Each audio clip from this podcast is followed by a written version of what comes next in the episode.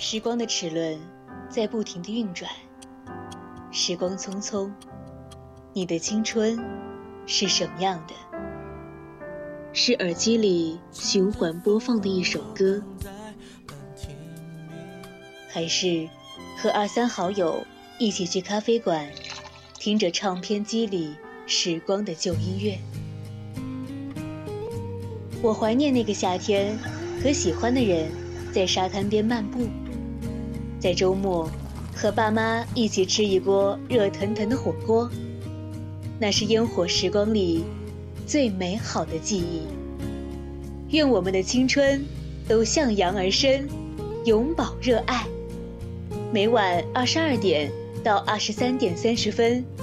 青春印记，你的独家回忆。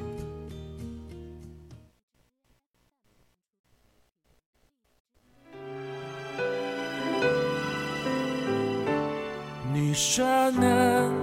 明知你不在，还是会问。空气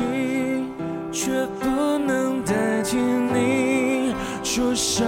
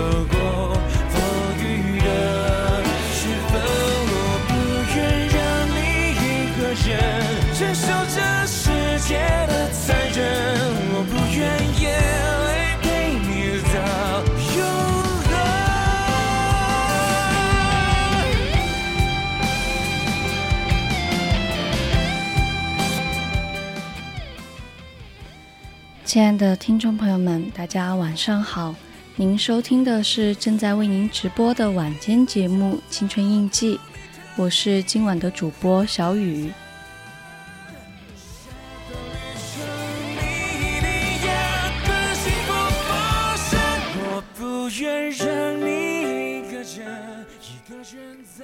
大家可以通过我们的荔枝直播平台与主播进行互动。听众朋友们，如果想要分享的话，也可以参与到我们的节目互动中来，微博 @VOC 广播电台，微信搜索“青春调频”，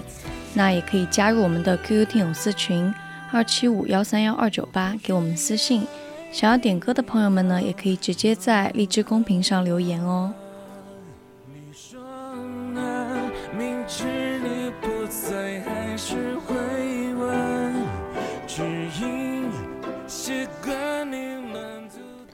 今晚呢，我们的主题是再相逢，在兰花迎盛开的季节。羽毛后在兰花迎盛开之地栖息了三年，行程将至，去追寻那束明媚的曙光。等来年盛开的时候，那抹身影如期而至。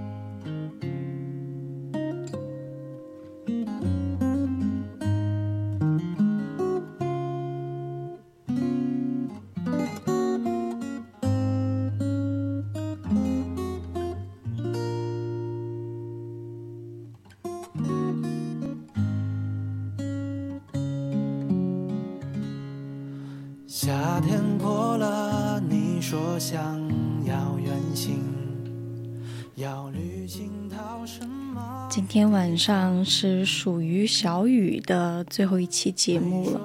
我其实，在今天做这个主题之前，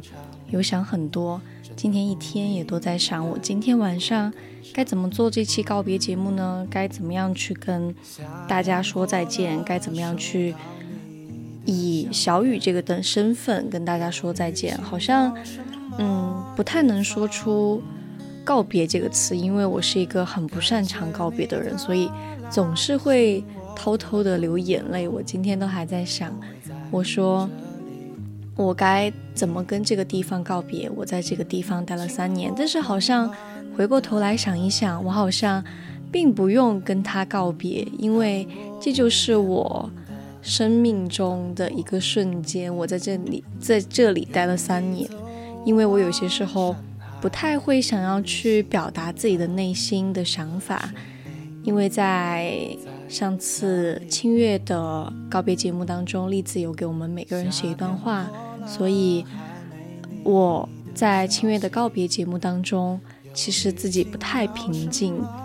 我也有想过邀请大家，因为这是我的最后一期节目了，也没有邀请过。但是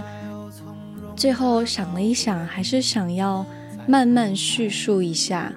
我的三年，我在电台生活的三年，我的大学三年。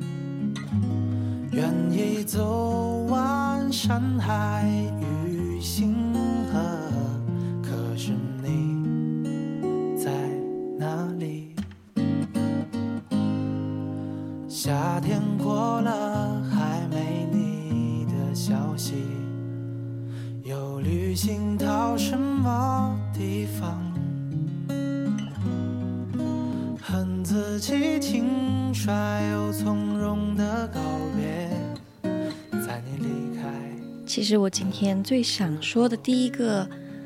其实就是关于我自己，因为我好像很少能够跟大家这样慢慢的叙述一下关于自己，也很少，嗯，有在寝室，有在电台，嗯，跟大家有提到关于自己，因为我是一个很典型的水瓶座吧，因为好像，嗯，出现在我身上的。就是会有一种非常普遍的一个品质，就是我非常为自己的极致坦率而感到自豪。就像是我在电台做的一些工作，我在我身为我们班的一员，或者说我身为我们寝室的一员，这可能为了比起保护我自己，我更多会选择沉默寡言。合群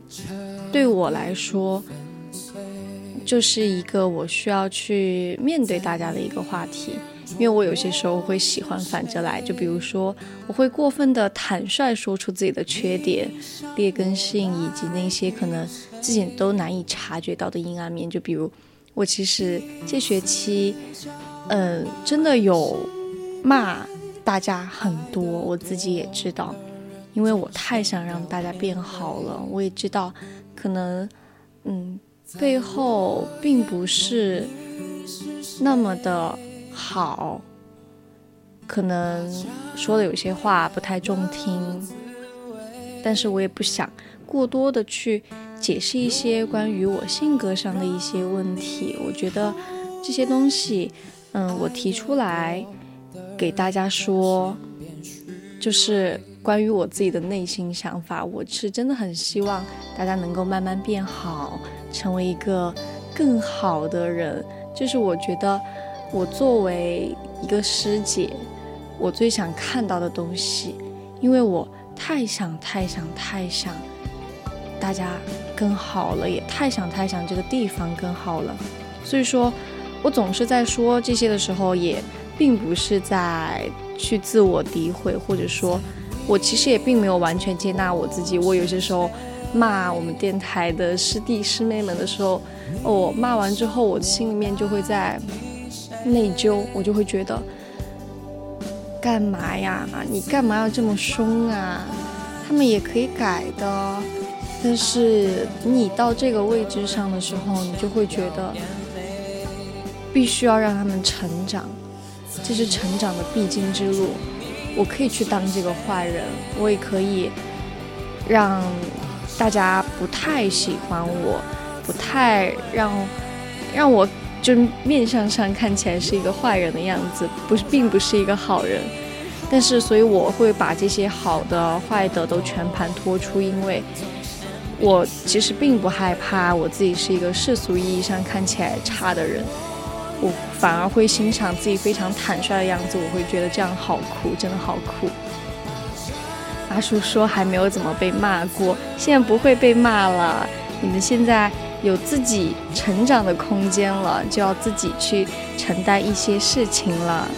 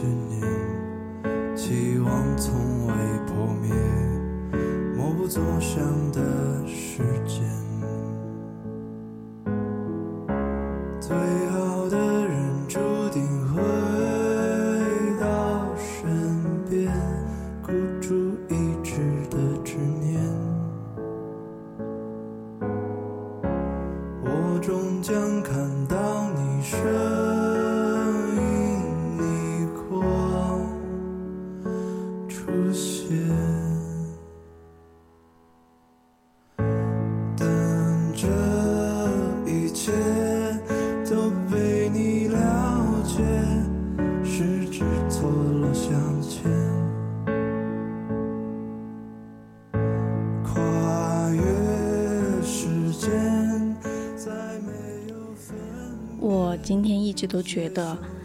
今天的节目并不是告别节目，因为我只是在告别作为小雨的我，但是并没有告别在现实生活中的我。所以，我们好像不可避免的总是在怀念一些东西，就比如贴在我现在眼前，就是贴在值班室的他们的所有的主播海报。还有就是坐在外面的大一的同学，还有陪着我的栗子，还有很多很多，还有我一抬头就能看见的初心在长相守，好像这一切就完全没有说在有一种离别的情绪在，因为我完全不想把今天的节目做成一个非常伤感的节目，我希望是。开心的开始，开心的结尾。因为这大学三年吧，三年都是在电台度过的。我可能有些时候不在寝室，不在教室，那我肯定就会在电台。电台占据了我太多时间了，占据了我这大学三年大部分的回忆，包括我、栗子、清月、小令，我们四个，我们四个是经常就是一起待在一起，不管是在电台也好，然后是在寝室也好，在任何地方也好。因为好像我大学的时候总会在怀念我高中有一些很长的一些记忆，但是我现在大学经过了三年，我现在脑子脑子里所有的想到的，我最值得、最值得、最值得，以后我毕业了回来的地方，好像就是电台，除了就是我的寝室，因为我好像觉得这个地方对我来说。就是一种精神的支柱了。我每次来这儿，我就会觉得很安心，因为好像我们当时都是从一群热闹闹的一群人，现在成为了可以独当一面的小大人。可能，呃，有些时候我们大三太忙了，偶尔都是碰到了，会打个招呼，寒暄几句。好想好想回到过去呀。好想好想回到我大二的时候，就算忙，就算我要我吃不了饭，就算我早上值早班，但是我还是愿意来这个地方。我们四个还是要打打闹闹的来这个地方，就觉得好像长风又过了几个盛夏了。那变化无常的这些生活当中，永远陪着我的，好像还是这个地方。因为我身边的人总是在走走去去，来来又回回，但是我还等着一场再相逢。今天是属于小雨的告别节目，但并不是属于我跟电台的告别，所以再相逢吧，在兰花楹盛开的季节。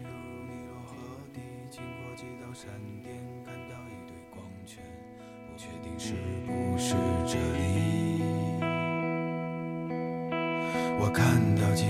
站在一起，他们拿着剪刀摘走我的行李，擦拭我的脑袋，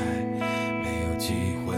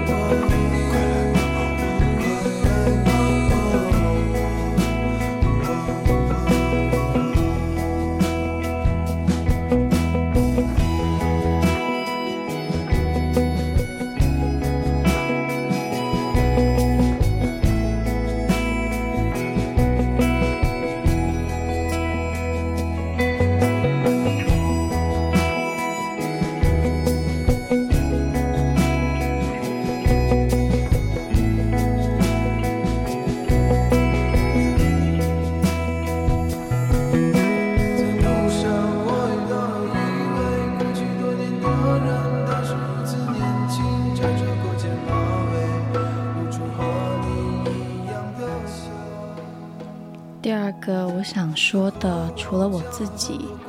第二个就是关于我的父母，就跟这句，就跟这首歌一样，我的父母，其实，嗯，在上大学之前，我可能都不太重视我跟父母之间的关系，可能在高中的时候，我跟父母也有过一段矛盾，就是可能父母会觉得你别别玩手机，高中。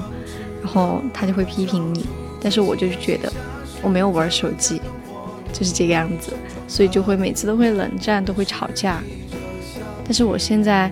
渐渐的觉得亲情这个东西非常重要。我上大学，我可能寒暑假才会回家，可能如果我要出去别的地方玩，我跟我父母见面的时间就更少了，完全不像原来高中的时候，我还能这么频繁的看见我的父母，因为我好像。一直都对亲情比较淡漠吧，因为从小学开始就一直上的是寄宿学校，不太喜欢被管束。虽然可能我的父母很少在我身上施加一些枷锁，可是那个时候的我一直张望着外面的天地，不愿意去听从他们的话。就直到如今，大学过后，我可能会觉得亲情对一个孩子的成长太重要了。因为在数十载的人生路上，我第一次感受到，原来他们给我的爱与关怀竟然这么多。可能与身旁的人相比，我并非富贵之家，可能也并没有寡淡如粥，但是一切我渴望并能可及的，我的父母。都会满足我，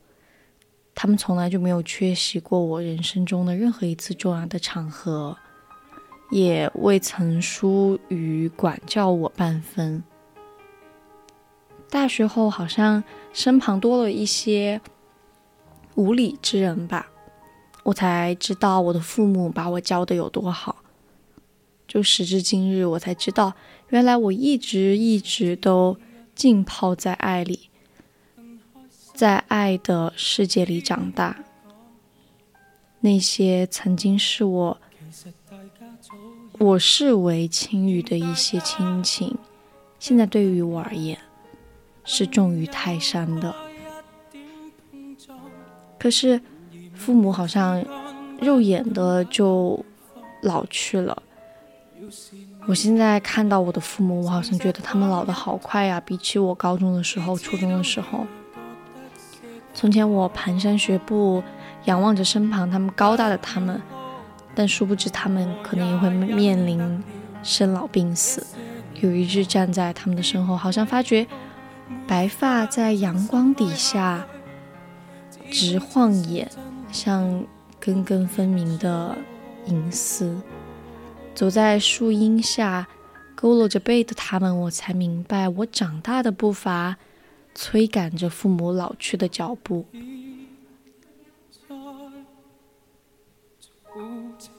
有一天我们也会分别，也许大多数青春里的我们都还在和父母闹着别扭。以前有人和我说要好好珍惜他们，那时我不懂。可是，在现在的人生里，我却不断的思过，我的父母好像真的是做到了。他们力所能及的事情，给了我爱，给了我物质条件，给了我精神支柱。我每次心情不太好的时候，我现在都会给我妈妈打电话，她就会问，她就会很焦急的问我你怎么了？你是不是嗯最近不开心了？是不是有什么事儿了？我就会给她说，她就会给我说。没事儿，这么点小事儿，你还用得着愁？就这种语气，好像我身后的支柱一直都是他们。我很少给我爸爸打电话，可能嗯一个星期左右吧，会给他打一次。但是他每次嗯我给他打电话，他都会问我最近的一些情况。学习情况也好，还是其他的一些情况也好，我都会告诉他我非常好。好像成长之后，确实你不会跟父母抱怨太多关于你自己的事情了。你想让他们安心，想让父母眼中那个小孩逐渐变成高大，变得他们可以依靠一样。所以我非常感谢我的父母，他们把我带到了这个世上，把我带到了这个五彩斑斓的世界。我可以去看到任何我想看的地方，我可以去触碰任何我未曾触碰的领域，他们都支持。这就是我觉得好棒啊！就像现在我坐在电台，坐在这儿做节目。这好像是我大学之前从来不曾想过的事情，但是我就是来了，我就是坚持下来了，一直坐在这儿，坐到了大三，很感谢，真的非常感谢我的父母吧，一切言语都无法诉说出我对他们的那种。心情。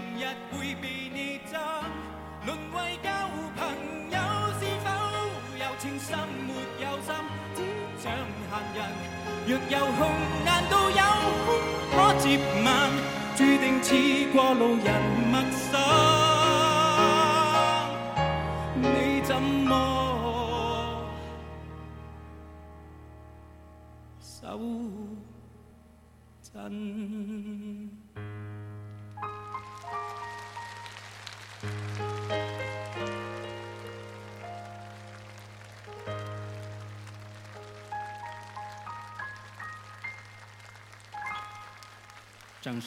送给黄丹怡，还有 Q 的老师，还有这么多位老师，谢谢。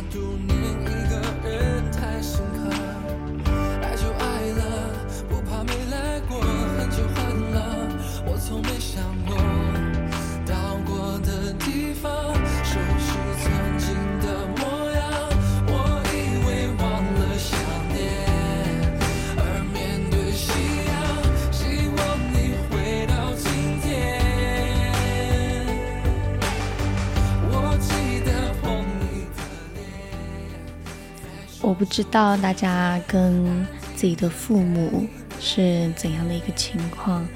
但是我听过这样一句话，就是父母存在的意义不是给予孩子舒适和富裕的生活，而是当你想到你的父母时，你的内心就会充满力量，会感到温暖，从而拥有克服困难的勇气和力能力，以此来获得人生正在的乐趣和自由。我觉得我好像就是这样，因为我每次跟我妈妈讲完，嗯，我最近的一些不开心的事情，好像就会满血复活了。可能有一天我实在憋不住委屈了，会痛哭流涕的给他们打电话哭诉，我的爸爸妈妈就会说：“你做什么我们都支持。”那一刻，我的内心充满了坚定的力量，我知道我可以。因为我的父母在，我的人生就永远都有退路，就永远都有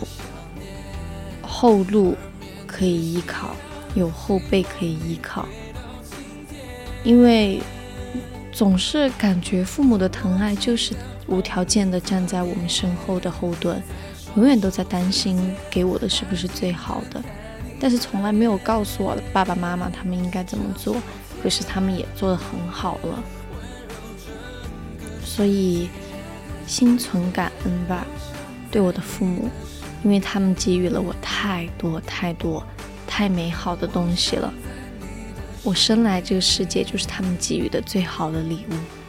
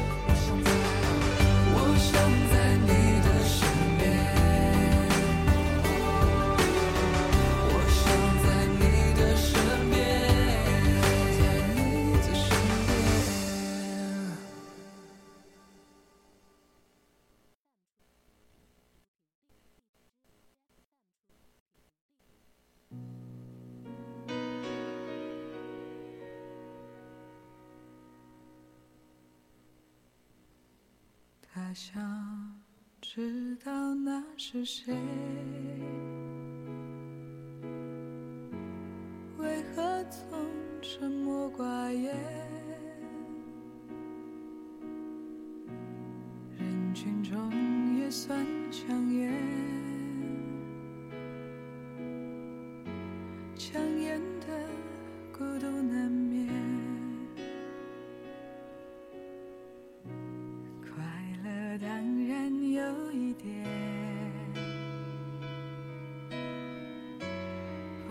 寂寞更强烈，难过时候不流泪，流泪也不算伤悲。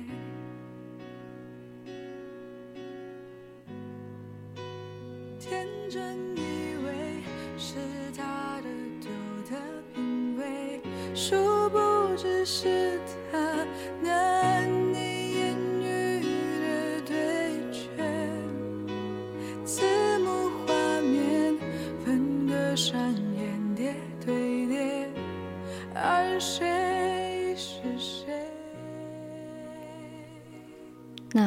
三个想要说的呢，就是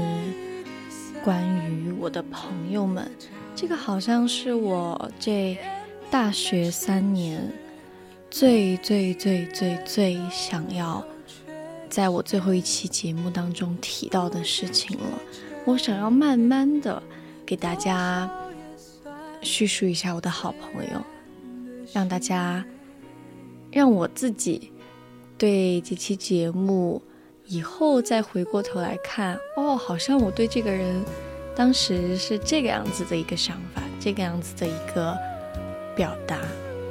我想先说第一个，我的好朋友，他不是我们学校的，但是他，我跟他现，我跟他从初中开始到现在十年了吧，十年的好朋友就是小韩，他是一个非常温柔的人。不能说是温柔吧，就是，嗯，温润如水的人，因为他每次都会，每次我有些时候会急的时候跟他说话，他就会说你慢点说，你慢点说，你别着急，你先把这个事情说清楚，说明白。他平时好像也是这样的一个人，因为我们。可能就只有寒暑假能见面，可能有些时候寒假都见不到，就只有暑假能见面。但是我我是真的会很挂念他，因为他真的是我最好最好最好的朋友。他出现在了我人生中很多很多的场合，我的高考他也在，然后谈恋爱他也在，我也会第一时间给他说，然后我所有的事情他都经历过，好像没有他不知道的事情。他就是这样一个人，就是留着短头发，还有刘海，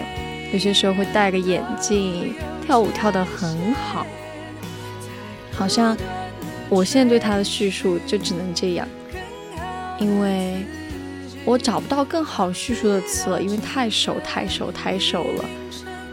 好像我每次给他发消息，他都会看到了就会立马会回我。我们并不在一个地方，但是又非常的挂念彼此。我们还有说着一起去出去玩儿。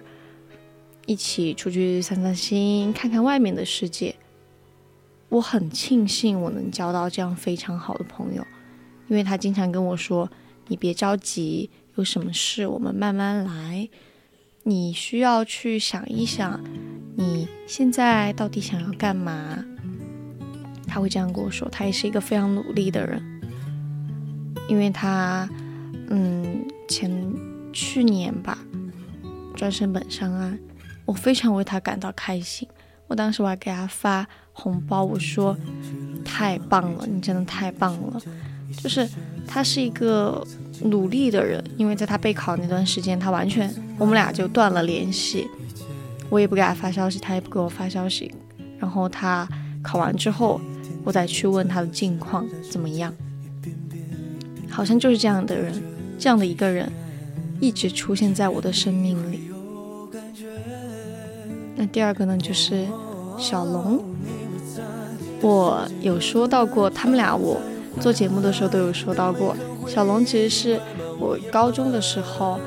很好的朋友，就是我们三个可以说是三人帮吧。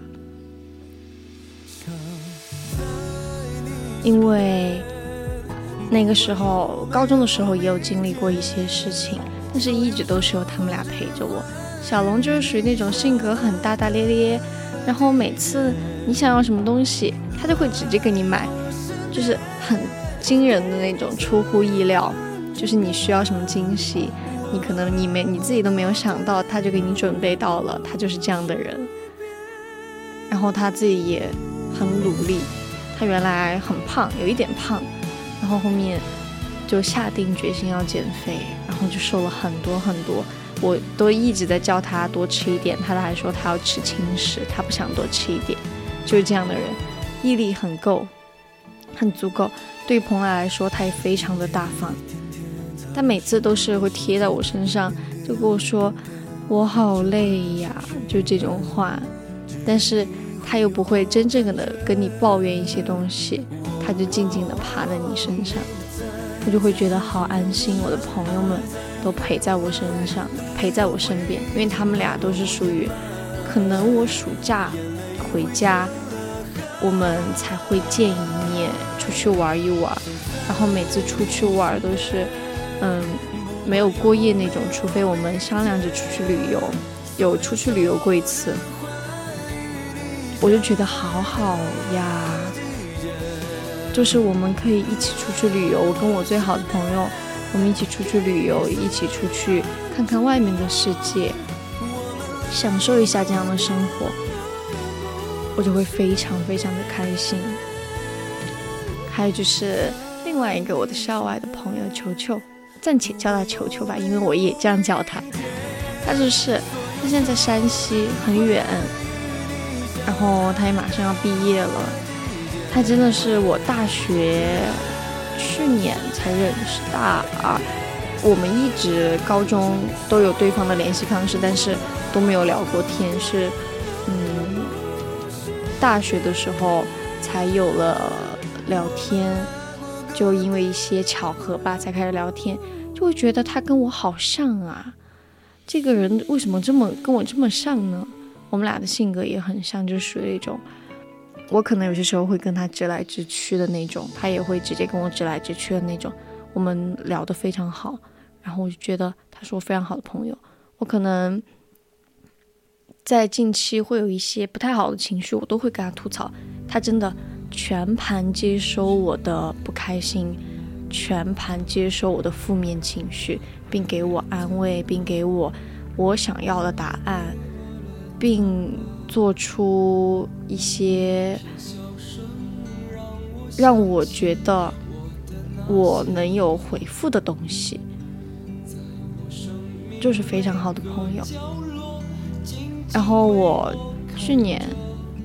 暑假给他见，跟他见了面，寒假还没有见过，马上都要过去一年了，我们俩见面，就很想他，真的很想他。他过段时间，然后要来宜宾，然后我们还会见面，我就很开心。我每天都在问他，你多久过来呀？你多久过来呀？我每天都在问他，就是很想很想他来。也很想，嗯，跟他叙叙旧，跟他聊一聊最近发生的一些事情，跟他说一说，呃，我在电台的一些开心的东西、不开心的东西，我就想慢慢的说，慢慢的叙述，因为他们三个都算是我校外最好的朋友，校外最好的朋友，就我的这一段大学生活当中，好像有很多。数不清的遗憾，数不清的不开心，但是非常很幸运，很幸运，很幸运的是，我在这一段昏暗的时光里面，我遇到了很好的朋友，他们成为了我的光，带给了我无数的欢乐。我大多数的快乐都是来自于好朋友们的碎碎念念，说出口的话有人回，琐碎的小事他们也都会回应我。可能他有些时候很忙。他会忘记，但第二天他想起来了，他一定还会回我。就是我们都一直在打打闹闹，他们都会把我从一个孤独、悲伤的情绪当中拉扯出来，又若无其事的拥着我往前走。我真的很庆幸认识身边的这些好友，不管他们只是陪我走过了曾经的一段路，还是继续陪着我很久。但是我就是觉得很幸运，能够相识一场，因为在我看来，他们就是我人生阶段收获的宝藏。我真的太喜欢太喜欢他们了，即使不经常见面，但是我都会希望他们好好的，因为我希望我们每个人都能够在各自的人生当中闪闪发光，也希望他们会成为我每个阶段的好朋友，也非常非常的感谢他们。闯进了我的世界里，并且成为了我的好朋友，这种感觉太美妙了。有很好的朋友陪在身边，一切的事情都好像在往好的地方发展。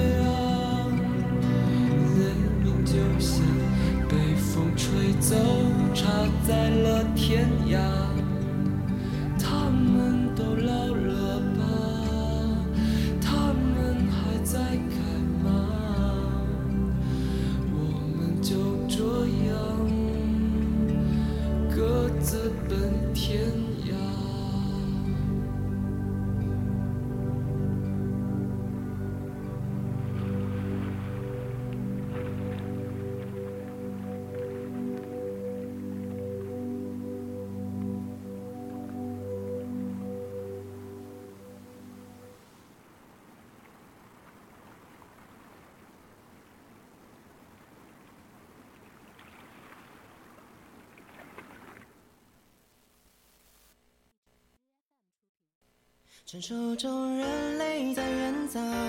处于黑暗的地下之遥，排除了娇小的蜂鸟，找到通往光明的隧道，飞过了一座一座岛，好像有一个地方落脚，把一个一个梦制造，会不会有人能够听到？寻找太阳的梦，自不量力，说寂寞几乎扛不动，咽在喉咙里无人诉说。我们到底在追求些什么？为何一直不断往前冲？下面就要说关于我校内非常非常好的朋友了。那首先呢，就是第一个，我们隔壁隔壁隔壁寝室的任康平，我经常叫他康平哥哥，因为他真的非常安心，让我们非常安心吧。他就是一个很什么的存在呢？就是很像你男朋友的存在，可能比你男朋友还要更好一点。他就会在你你自己都没有想到的这个东西的时候，他就会想到。然后，但是他也非常的敏感，因为他有些时候可能我们有些时候说到的一些话，并没有表达那个意思，并没有表达那个含义，但是他可能就会觉得是那个样子的。我们可能中途也会有一点点小小的摩擦，但是并不影响我们之间的关系。他总是说：“哎呦，阿伟，就是他们雅安的方言，阿伟你干嘛？”就这种。但是我每次就会觉得，我因为我们是大二认识，大一下吧，大二上认识的，然后就成为了很好很好的朋友。然后我们还一起出去玩，然后还一起去吃海底捞，一起去民宿做饭，这都是我太好的回忆了。我现在都还记得，我还有那次民宿，然后我们在畅聊、吃饭、喝酒，我还有那个视频，我就觉得好美好啊！就是有大家陪在我的身边，朋友这个东西，真的是让我觉得非常非常值得我来过这一生的一件事了。然后他呢，就是。因为我每次我都要去找他借车，然后我现在又很不好意思，我每次都要跟他说：“康平哥哥，我能借一下你的车车吗？”他都会说：“你骑呀，你去骑呀，你骑就是了。”然后我每次都会，那我就骑走了，就骑走了。我就希望他不要那么敏感，让他钝感一点，让自己放慢一点，不要去想那么多。咱们是好朋友，就不需要去想更多的一些事情了。那下一个呢，就是赵雨熙，我都是叫她雨熙姐姐，因为她真的就像姐姐一样。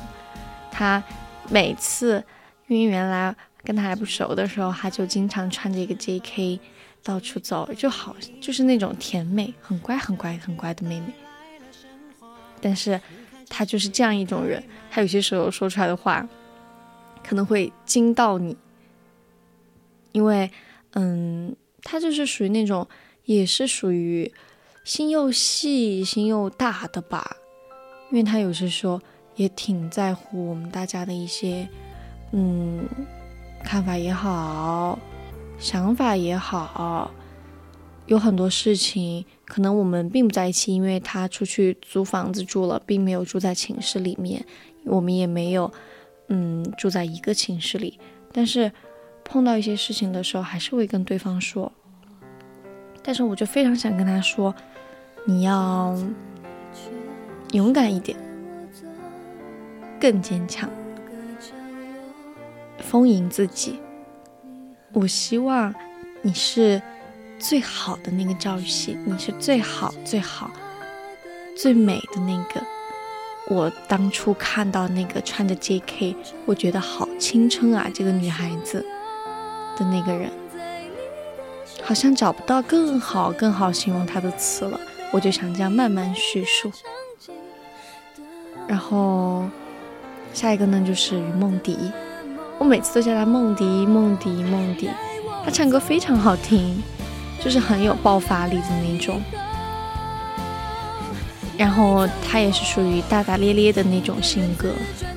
我们所有的交集好像都在学校，好像没有，嗯，在外面校外，就是除生活以外的那种交集哈。但是我就好了解他们啊，我觉得梦迪就是属于那种大大咧咧，他他他还有一个我要爆他的一个小料，就是他要抽烟，但是。嗯，因为我不太喜欢闻烟味，他每次他如果抽烟，他就会离我坐远一点，因为他知道我不喜欢烟。但是我就觉得好好啊，就是他能记得我不喜欢烟味，嗯，我可能不太习惯闻这个味道，他就会离我远一点。但是我也很贴他们吧，就是不是贴，就是嗯，会挂挂念着他们，可能就管就尽管。他们并没有跟我住在一个寝室里面，我有些时候也会想，啊，他们可能在做什么。然后有些时候，我们有很多课会一起上，我们都会给互相占位的那种，好像对方就是已经成为了我们寝室的一员。他们也来我们寝室睡过，也挨着我睡过，我就觉得我们寝室六个人一下子变成了九个人，就很丰满，就是很满足。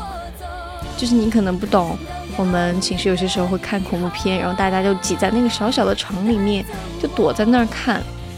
然后我们过生日也是每次都一起过，我真的是最开心、最开心的就是这个了。因为每次过生日我们大家都会一起过，但是真的很可惜，就是嗯没有给赵雨熙跟于梦迪他们俩过过生日。下一次有机会吧，会有机会的。大学还有一年，然后。我真的非常、非常、非常能感谢他们。除了在我寝室之外，我还能遇见他们三个，我就觉得这是多么美好的回忆啊！他们还是我的很好的朋友。然后以后我可能不管去到哪儿，我都会在那个群里面发个消息，他们可能都会立马回我。然后我可能有不开心了，他们就会立马给我开麦，给我喷，我就觉得很开心，因为我觉得我的好朋友都挂念着我。我觉得非常好，这种感觉真的是非常好的。然后我也特别特别特别喜欢的一句话就是，我在假期的时候跟朋友是人生中最好的两样东西，因为对我来说，和好朋友在一起玩，就是在我疲惫生活的解药。我太多太多不开心的时刻都被我的朋友治愈着了，因为我的青春里有数不清的遗憾和难过，但是幸运的是。在这些时光里面，他们三个陪着我，他们六个人陪着我，我一直都很庆幸遇到我身边的这些好友，他们都是我每个人生阶段收获的宝藏。希望我们可以成为彼此的避风港和精神支柱，然后彼彼此陪伴在大家的身边，一天又一天，一年又一年。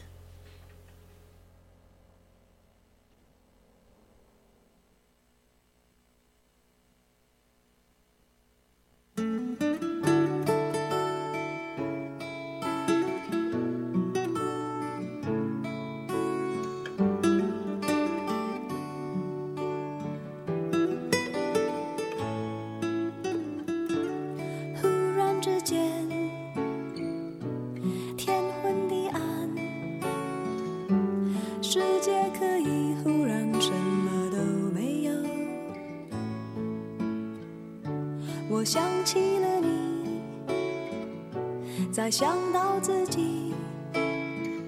我为什么总在非常脆弱的时候怀念你？我明白，太放不开你的爱，太熟悉你的关怀，分不开，想你算是安慰还是悲哀？而现在，就算是真。明白，就算生命像尘埃，分不开，我们也许反而更相信爱。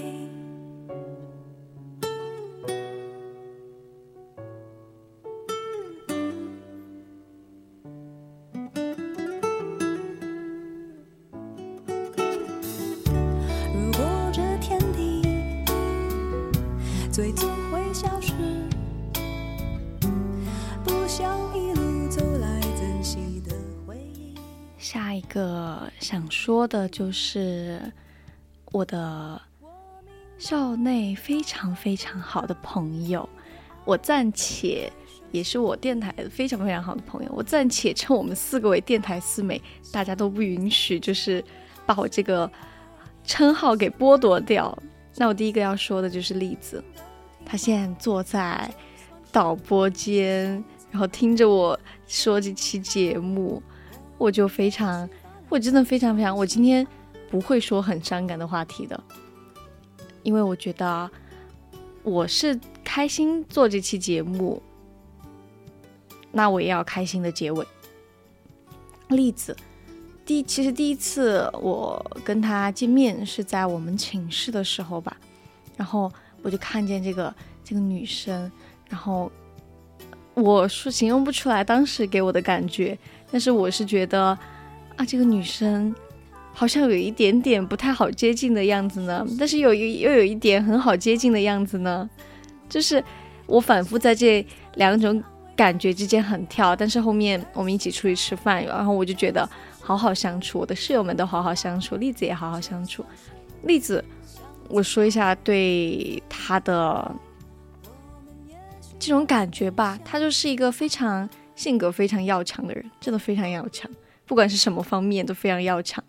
可能他在外人表现的并不是，嗯，像我们关系那么好看到的那个样子，但是他内心也有非常柔软细腻的一面，可能他不太想表现出来，但是他的性格就是这个样子。我就我就是觉得不要改变，不要改变你的性格，你的性格就是这个样子，你就是你，不需要改变。你想干嘛你就干嘛，我们所有人都会支持你，我们电台四美都会支持你。然后我就想说，你就做你自己最好了，因为你就是你那个独一无二的你，你不需要改变。不要因为你自己的一些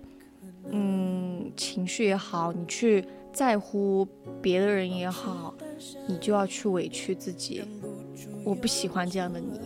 因为你就是那个会在台上大放光芒、大战陈鹏飞的那个人。其实我说不出来更多的东西了，因为我好像每次形容就很少会形容大家，就好像你们一直都在我的生活里，一直都陪着我，我也不知道该用什么词来形容你，但是我就想慢慢的叙述我眼中的这个人。那第二个呢，就是清月，我的清月，我的舍友，我就是我脚对脚的姐妹，我们俩脚对脚，我跟栗子是面对面，我跟清月是脚对脚的姐妹。清月就是属于那种，我第一眼看到她，我就觉得这个女生，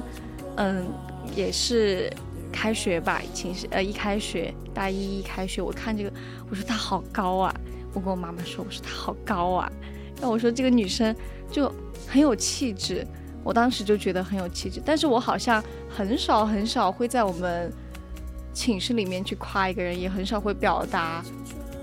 想表达我对他们的一个想法。因为他就是，他就是属于那种气质型的那一挂的，就是你不用不用其他的，我已经找不到其他的言语去形容他了。然后他也是一个非常急的性子，就是非常直的性格。可能他有些时候跟你说一些事情，他就会非常直。然后我还记得我上次。我们俩因为林俊杰差一点点，然后我就觉得我又怕他误会，我又去找他，我说你是不是生气了？他说我才没有生气，就是我也是属于那种我不喜欢憋着的人，然后他也是属于不喜欢憋着，可能我就去找他说，他并当时可能并没有这个意思，我也并没有这个意思，但是我就觉得说开就行，这就是。他的那个性格，我就觉得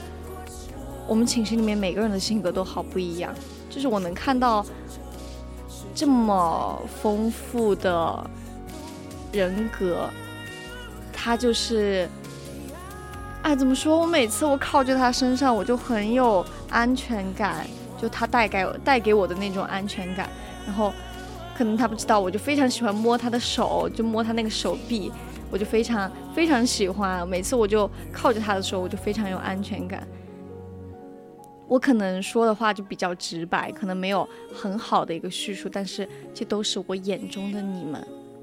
那下一个呢，就是小令，我的美女，我每次我都要叫她牛牛牛娃子，然后她就是一开始，我一开始感觉的她吧，好像她就是一个。就是就是可远观而不可亵玩的焉的一个美女站在那儿就不说话，我就觉得她是很好的。但是你别说话，我就说我就说你别说话，美女小令。然后小令就是很，我们都说她很像新疆人嘛，五官非常立体，就非常非常的好看。我好像很少很少有会夸我们寝室的人，就是很很好看很好看，因为我可能都压在我的心底里面了。然后小令呢，就是属于那种有些时候他有些东西，嗯、不太会给你说出口，可能他就会压在心里面。但是我希望就是他可以稍稍微微的改变一点点，可能有一些他想要说的事情，我们可以给他建议，但是，嗯。他可以接纳，也可以不采纳，但是我希望他能说出口，不管是关于什么的一些事情也好啊，不要憋在自己的心里面，因为你是一个很有很有想法的人，就像我们四个一样，好像我们四个凑在一起，真的是不同性格的人凑在一起，我就感觉好奇妙。我们而且我们在电台待了这么久，我们四个人的这种性格就互相碰撞。而且还能成为成为这么这么好的朋友，还住在一个寝室里面，可能生活中会有一点点小小的摩擦，但是我觉得并不是，并没有大碍，因为谁跟我的就是我跟我的朋友之间，可能我跟我那个十年的朋友之间也会有那种摩擦，他可能有些时候觉得我很烦，我有些时候觉得他很烦，但是我觉得这根本就不影响。就是觉得我们四个在一起就很好，每次我们四个在一起我就很心安，因为有些时候我电台有一些事情我忙不过来，我就立刻会呼喊他们，他们就会立刻接收到我的所有信息，这是我觉得我最最最最最感动的地方，就是除了我的父母之外，我还有这么一群好朋友在我后面给我撑着，好安心，真的好安心，太安心了。说完了电台四美了，电台四美就暂且不说了吧，就是等我们回寝室之后慢慢说。电台四美说完了之后呢，就再说说我们寝室的吧。我们寝室还有谁呢？还有第一个先说小智，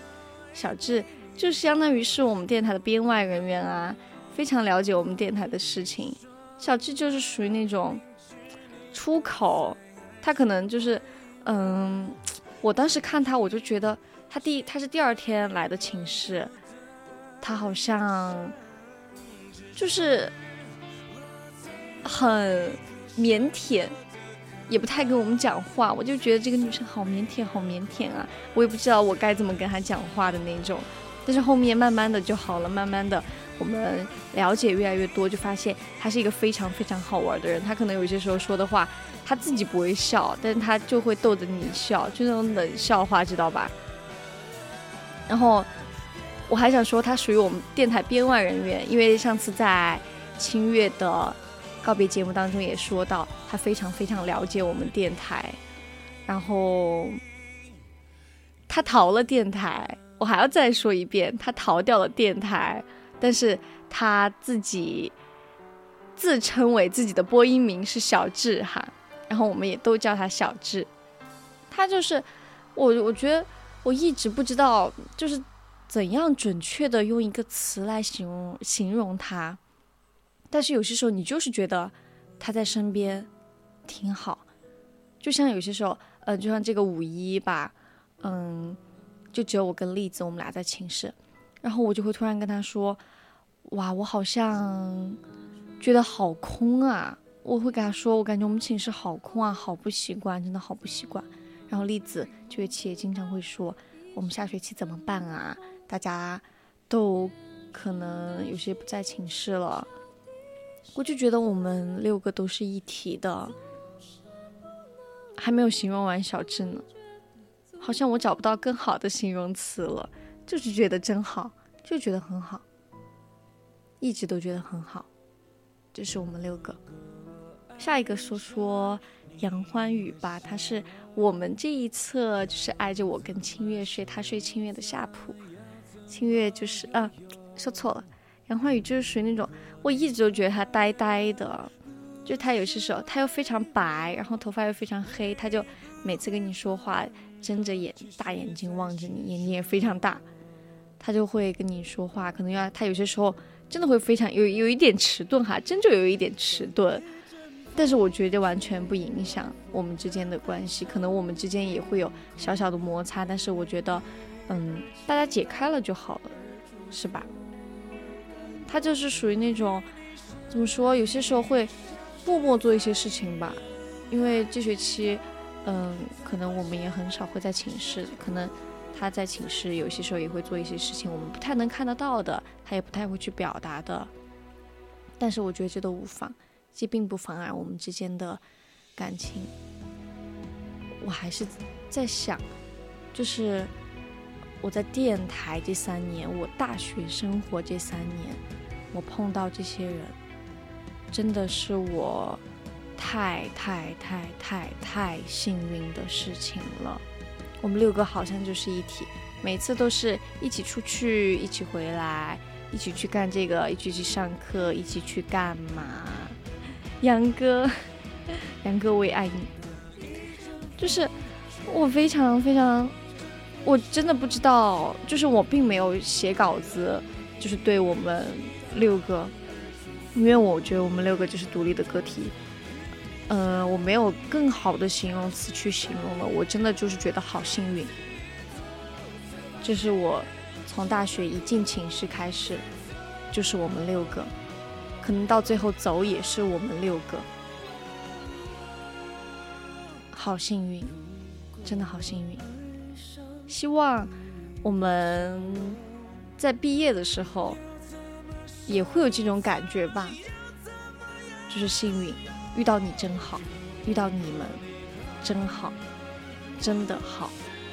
就这么多，就对我们寝室，对我们五个，对我们六个说的就这么多，因为我找不到更好的形容词了。还有还有，就是除了我们这一届，除了我们寝室，还有俩，还有俩最好的。龙龙姐、东东姐，这肯定还是要提一提的吧？他们俩其实就是最开始并不是很熟，然后龙龙姐她又是台长，就是她自己又装的台长样的那种，就不太熟，跟她真不太熟。后面是怎么熟起来的呢？可能就是我们一起出去玩儿，出去茶话会团建的时候，才慢慢熟起来，就觉得这个人好有趣啊，好搞笑啊，他。然后他每次都会在群里面发言，就是那种很搞笑的，会把你逗得呵呵笑的那种。然后东东姐也是，东东姐最开始是跟栗子很熟，然后后面才跟我们这群人很熟。然后我就觉得就是很好啊，有他们俩。然后他们俩就是毕业嘛，还是要跟你们说毕业快乐。希望你永远不要忘了我们这群人，我们永远会在一个群里面发言的，不管是因为什么事情分享日常也好，还是吐槽什么也好，就是咱们自己，咱们中国人自己的 Black Pink 还是要支持的，好吧？就这么，就是我真的找不到更好的形容词去形容他们了，我的朋友们。我就是觉得非常好，因为我自己今天本来想说要嗯打稿子，去写一点东西的，但是我好像开始写的时候，我就觉得我写不出来，就是觉得很好玩，就是我就觉得很很奇怪吧，就是我们这群人之间莫名其妙的相遇。又莫名其妙的玩在一起，又很莫名其妙的一起度过了这一段时间，又很莫名其妙的成为了彼此，好像这一段时间不可替代的存在。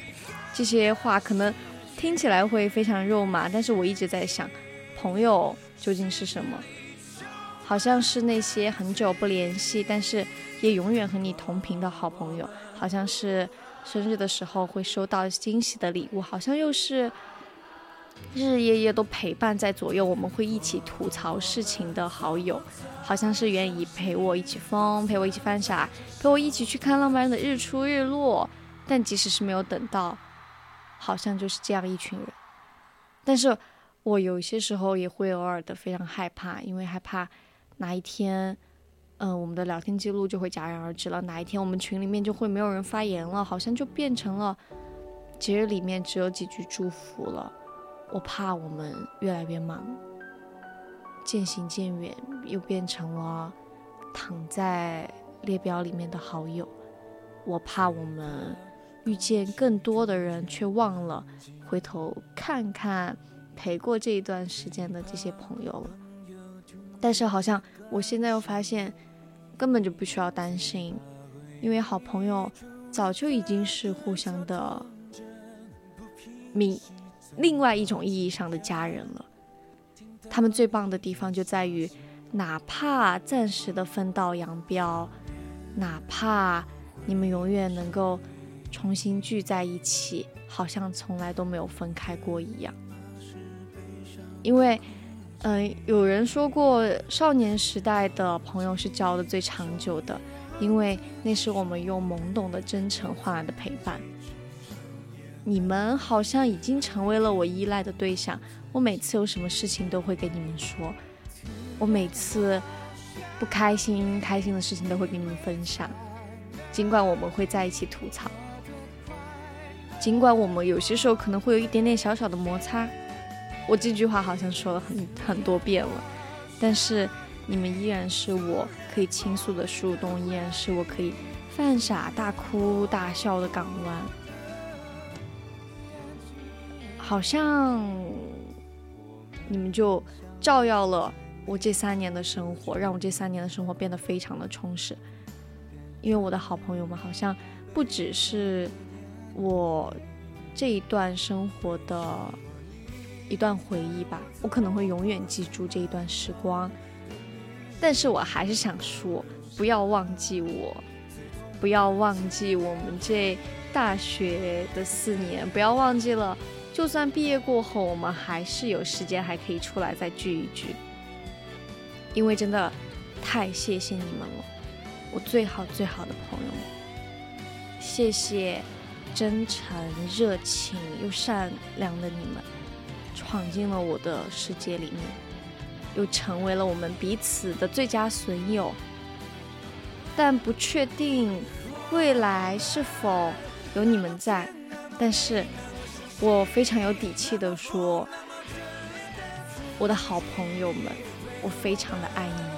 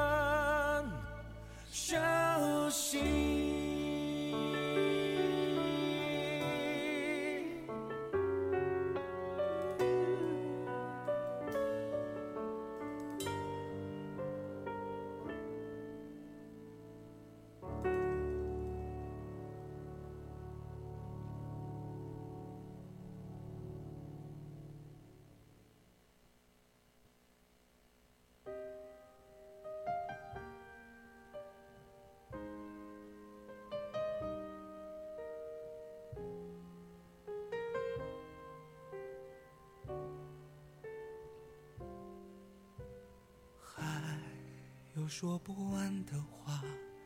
风随着我们出发。把我还有很多很多我电台的好友没有说到，就再跟大家提一下下吧。虽然离我的告别节目也很快就要结束了，但是我非常想要说，就是第一个呢，就是我嗯宣传策划部，因为我还有一个部门就是霞妹儿，她真的给了我太多太多温暖了。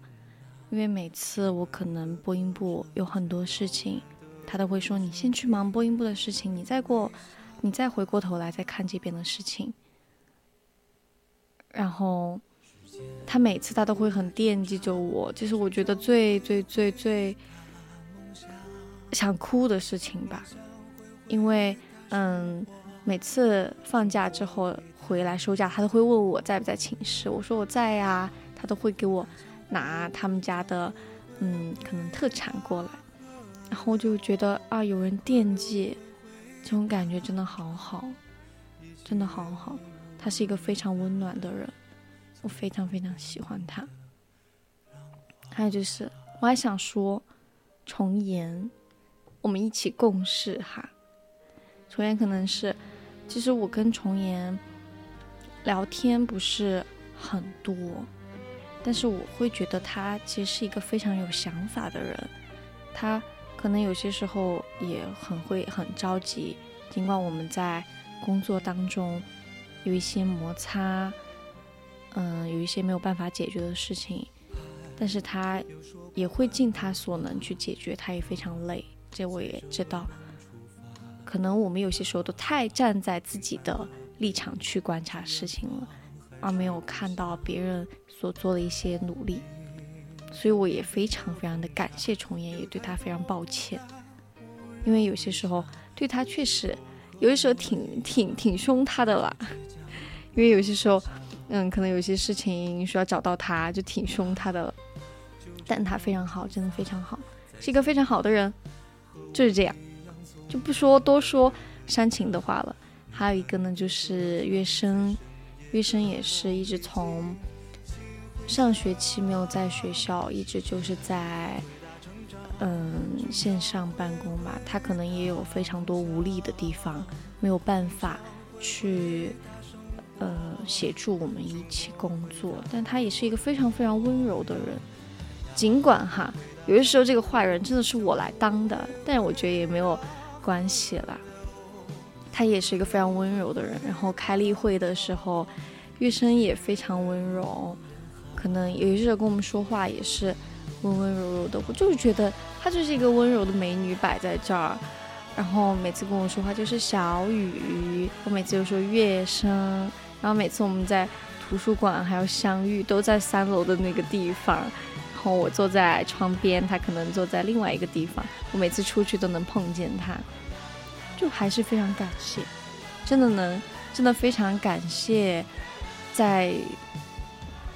这个电台碰见碰见太多太多美好的人了。我可能还有很多没有说的，你再提一下吧。就是大二的乖乖们，真的就是我都能够说出大家的名字，因为从当这个师姐开始吧，就非常想要尽心尽力的做好每一件事，可能。会有很多遗憾，有很多没有说出口的话，有很多，嗯，当时想要告诉你们却一直没有说的一些东西，就比如播音部、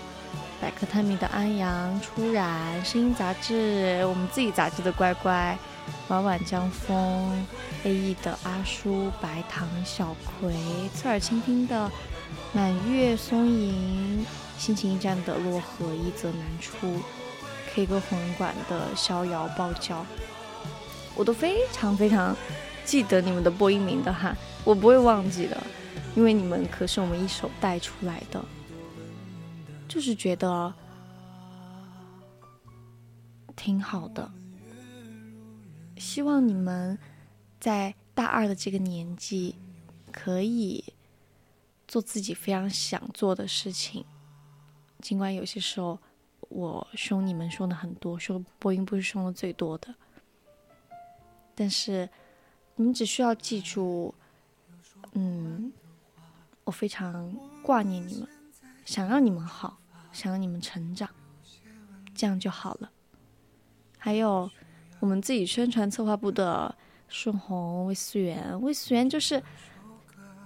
就是很皮的一个人，就很皮。顺红就是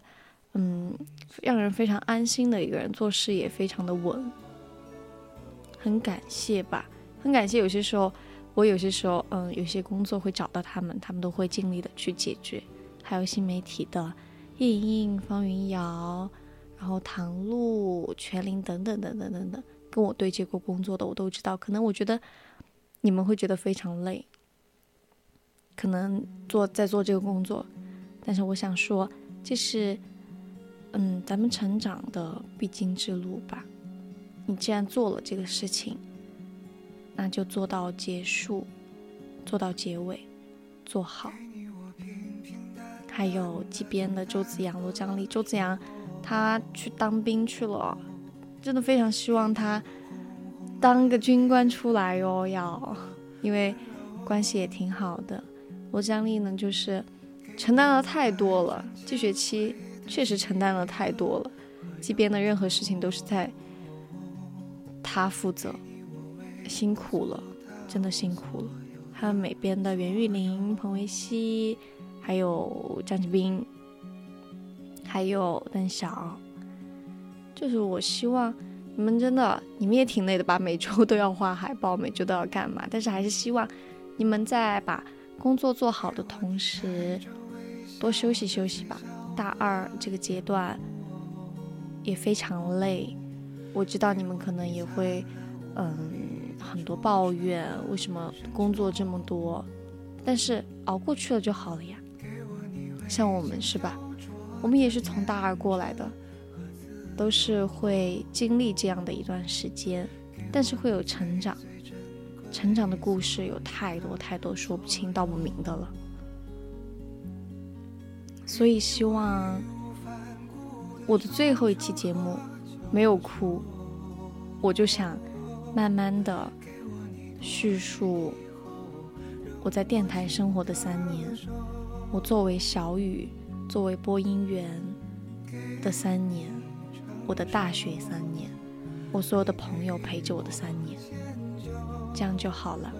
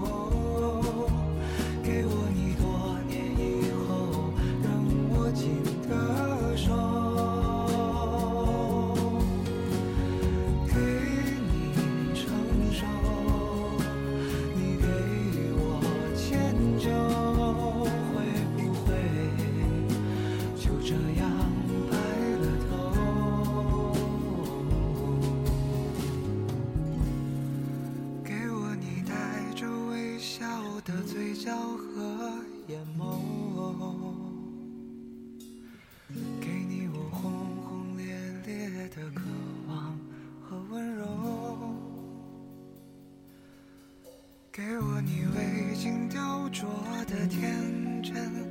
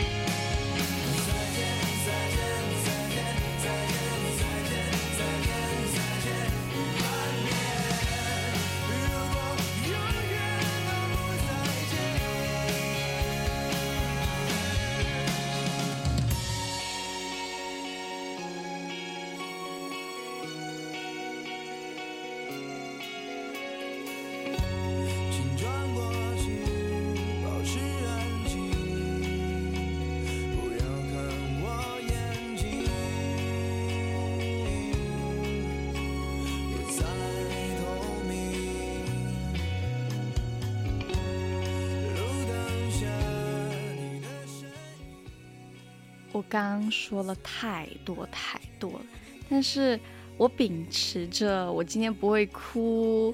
的心情，然后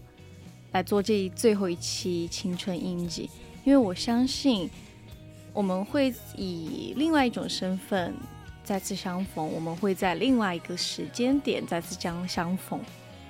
就是我导听里面说的那样，羽毛候在了。兰花迎盛开之地栖息了三年，行程将至，去追寻那束明媚的曙光，等来年盛夏，那抹身影无期而至。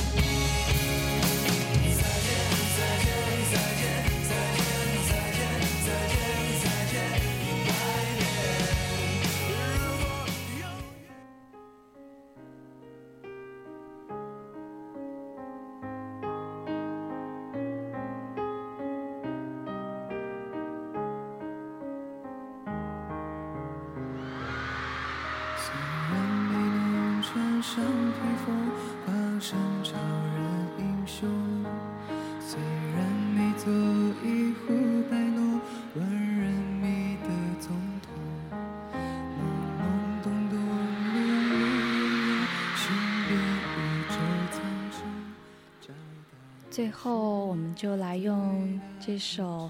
《找到你是我最伟大的成功》来结尾吧。因为有你们，真的是我最伟大的成功。在这个蝉鸣不止的夏天，我安静地回头，同那个充满故事的门说了再会。道阻且长，行则将至。现在已经是北京时间的二十三点三十二分了。以上就是今天晚上的节目内容。打板属于小雨的最后一期青春印记，最后一次跟大家说再见了。再见，大家，我是小雨。VOC 广播电台的播音员小雨，大小的小，羽毛的羽，感谢您的收听，大家晚安。